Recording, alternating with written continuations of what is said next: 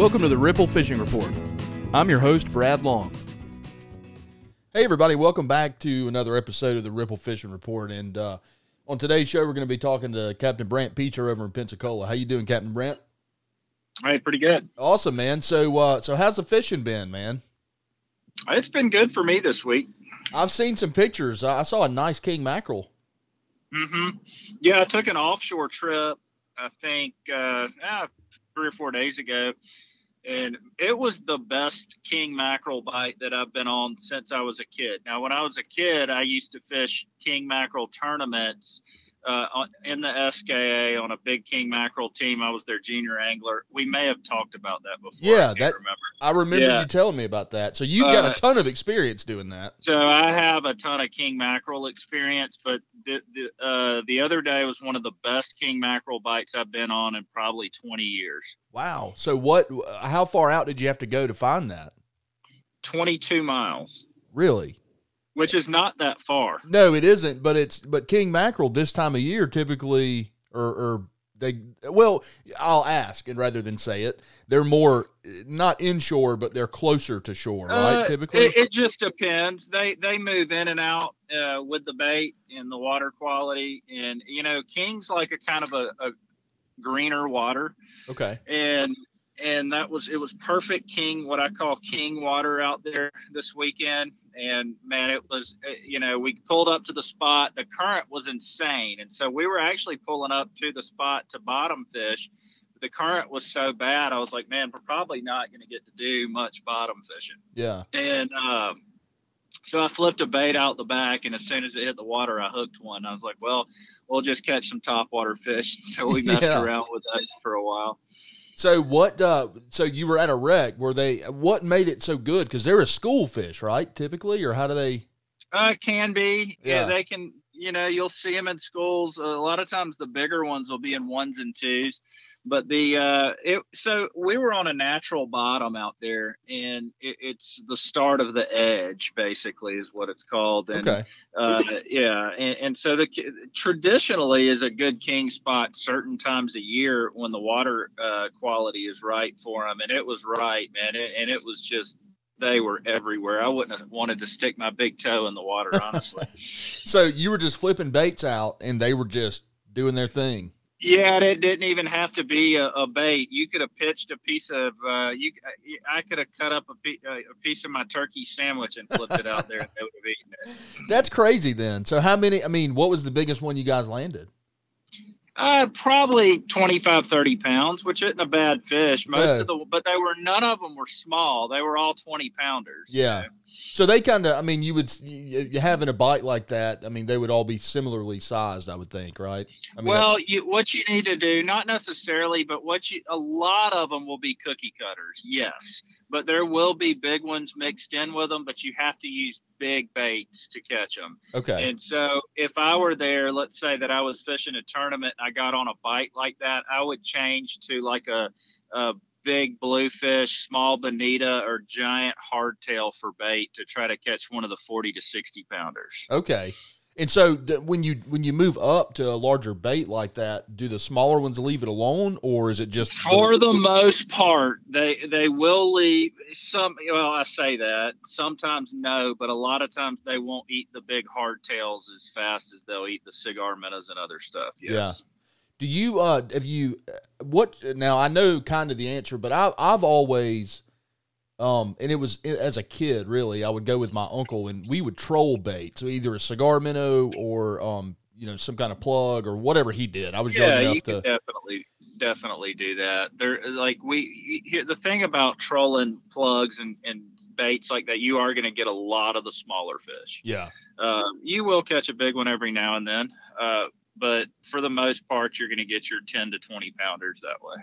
So you didn't set out on this particular trip to target kings we set out to just make a creative video right. and whatever we came across that's what we were going to do and so we stopped at the spot trying to catch you know amberjack and stuff like that and it did you know obviously it wasn't going to happen with the current so we just kind of swerved yeah do you what would you would you have done anything differently if you were going to say okay we're going after say a tournament but we're going after kings would you have even gone to that spot to, to check? or- Probably, probably not. Yeah. No, I, I would have. Uh, you know, if I'm going in a tournament, I'm going to catch big live baits. I mean, real big baits. Like I don't want to get a ton of bites if I'm in a tournament yeah. because bites waste time unless it's the right fish. And so I'm going to go catch a, a ton of big, big hardtails or bluefish or stop on the way out and catch some bonitas and try to keep them alive. And uh, I'm usually in the tournaments we ran, you know, to the oil rigs southwest of here, Yeah. West, southwest.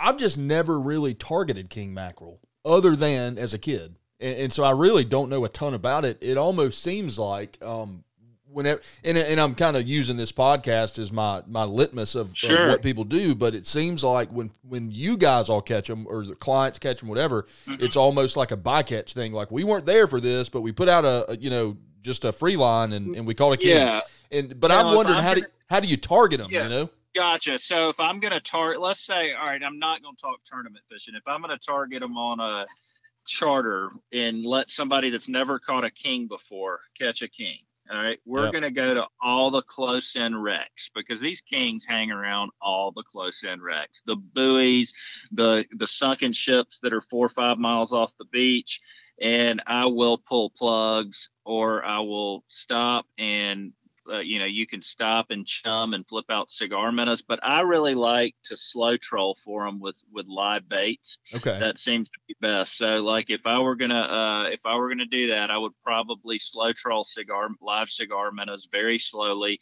around those wrecks and that's the best way to catch them Yeah. What uh what's the, is there a secret to doing that or anything? And the reason I ask is man, I hear slow troll and I hear live bait and I think of just a mess of line. and No. not, is it not that bad? No, because I mean, you're basically, I mean, I'm going super slow. Okay. And so what I do is I take a, a king leader and I flip a live cigar minnow out the back and I've got, you know, maybe two rods going. And if the kings are biting good, uh, even if they're not biting good, you usually get bit pretty quick on these close in wrecks doing that. So Yeah. I, I'm gonna, yeah, you're you're gonna be on fighting fish most of the morning. Okay. Yeah, I'm just it, so it's almost like a a controlled drift. Yeah, I mean, that, it- that's sort of, Yeah. sort of. Yeah. well, that's Um, that's yeah. interesting, man. I, and you know the cool thing about doing that, um, just from what you said, is that so many things on those wrecks eat those cigar minnows. So I mean, Mhm. th- there's just a lot of things. Like you, I mean, you said it, but like you're going to be getting bit in a hurry, whether it's a king mackerel or just something else. You know. Yeah, no, no, no doubt, no doubt. And uh, you know, on days that we couldn't get bait or bait was scarce, we would just go. Like we kingfished a ton on the char- on our charters because a king is a very fast, hard fighting fish that you can keep, Yeah. which is a great fish for a charter. Yeah. And so we uh we would pull Yo-Zuris or something like that uh, uh around or X-Raps around these wrecks and they work too. They Yeah. work really well. Obviously not as usually not as well as a live cigar minnow, but they work. Yeah. So you have told us about, and I think we're getting close. Um, but there's a period of time when, and you've you mentioned actually recently, but there's a period of time when the, a lot of kings move in close to these bridges when you have a bait die off and um, they kind of get fl- not die off, but they get flushed out and they start moving. Right. When does right. that So- happen? That's soon, right? Yeah, end of end of September. Ah, Now, I'm- I'm a little gonna- okay. Yeah. So what's going to happen? It's going to cool down. Or else I say, yeah, yeah, October, end of September, first week of October. It's a short period. It only lasts about two to three weeks, Okay. and it uh, it's going to happen. The the the menhaden. What it is is the menhaden flush out of the bayou, and I guess the water temperature gets right for them or something. Because right now, most of the menhaden are in the bayous. Okay. And so when they flush out of the bayous, uh, these kings just gorge themselves on them. Okay. And I remember you talking about that last year, and I remember, and last year it seems like something, I don't know, maybe a hurricane, something weird happened that that uh, got. well, we had, uh, yeah, we had the hurricane. yeah, that'll do it. that'll Yeah. shut fishing down.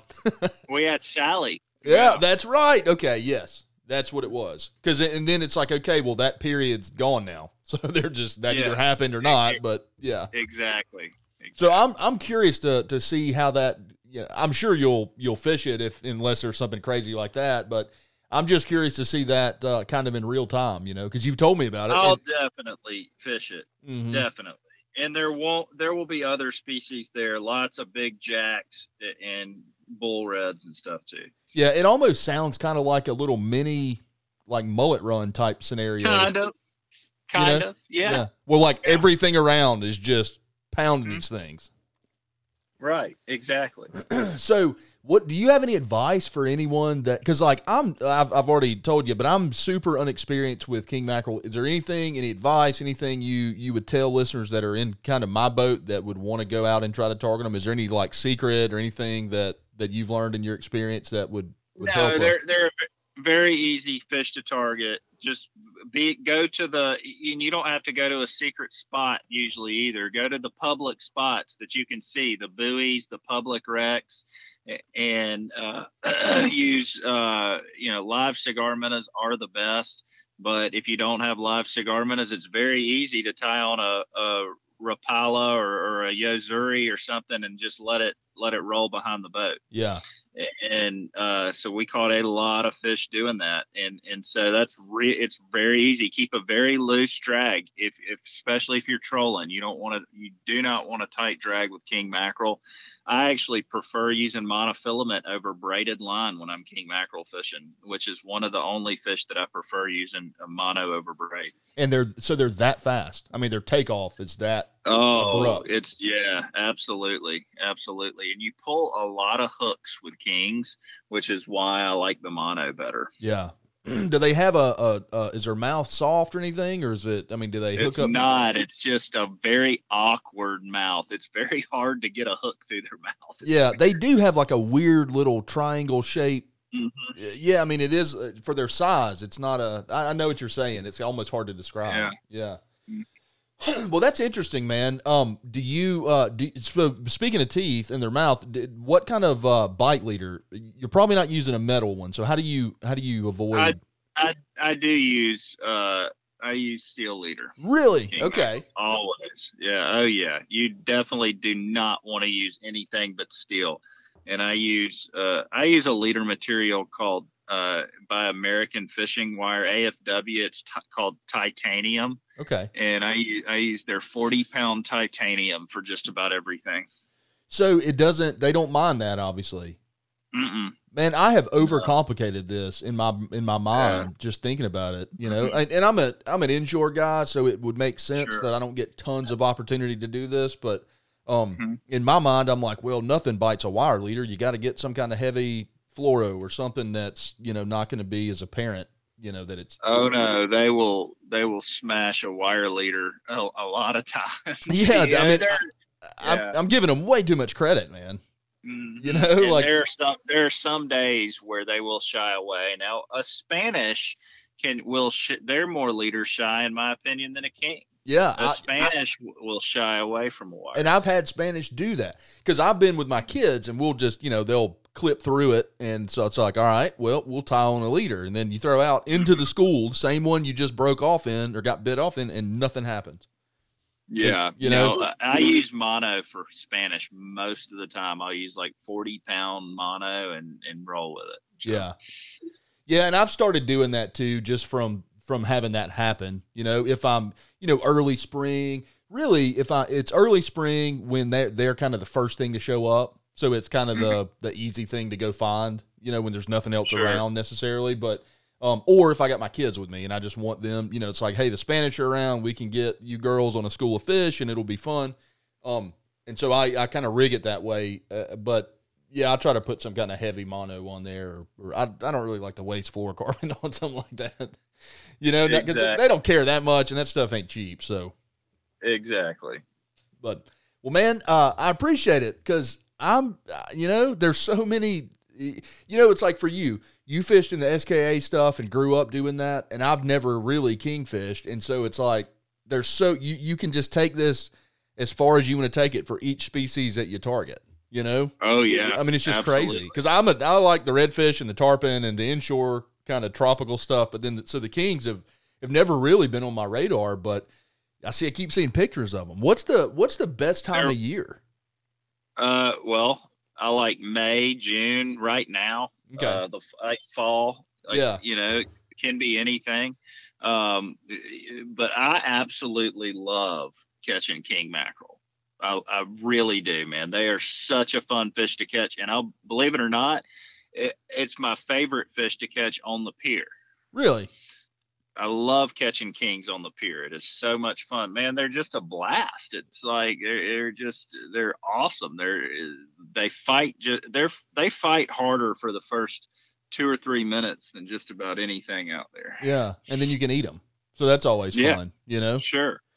Because that's, you know, like a tarpon. Tarpon are, are hard to beat, but you're putting them back, you know? And so Yeah, that's, if you, if you want to have a meal out of the deal, then that's, you know, kings are kind of a, a, a neat way to go. Um, man, I, I got to try this. I really do. I'm trying to, it almost sounds like, because I know, I mean, you know, it, tar, times of the year you can get them inshore. The passes are probably always decent. And then it sounds like beach, near shore wrecks. Off, I mean, they're just kind of everywhere, right? Yeah, if, yeah. If I were going to go tomorrow to target king mackerel, I would hit all the near shore wrecks. You know, one to five miles out. And and so really, it sounds like anywhere that there would be a concentration of bait. Right. Correct. I mean, yeah, that's and- essentially what's happening. Yeah, and so I'll pull up to a, a wreck and I'll make some trolls around it, pitch out some baits, maybe chunk some lures, troll some lures, do whatever I can, spend 20 minutes. And if I don't get bit, I move to the next one. Okay. And you know what's neat about, especially those public numbers. I mean, they're they're kind of once you get on one, they're sort of just sprinkled out within pretty close distance to each other. I mean, you could hit a, a bunch of them in not a ton of time. You know. Yeah, e- exactly. Man, that's awesome. I'm gonna have to try it. Um, there's so many new things like that I'm picking up off this podcast. I mean, look, I know I could Google and figure out how to go target kings, but it, like I said, you can take this as far as you want to go. And and you were with a bunch of dudes growing up that took it to the tournament level, so they took it as Oh, far yeah, as you can yeah. take it. You know. Yeah, absolutely. Yeah. Well, cool, man. Well, uh, well, thank you for sharing that because that's uh, that's interesting, and it is something that you know, it's not that hard to catch, and and so uh, again, you know, people coming to town and stuff. You mentioned catching them off the piers. I mean, it's that's one of those fish that are that are readily caught off the the piers, and just about every pier in the Panhandle, I'd say. Yeah, no, no question. Yeah, yeah. There, there are two fish where that I am best at targeting, and one of them's a king mackerel, and the other one's a redfish. There you go. Well, we'll have the same kind of conversation one day about redfish.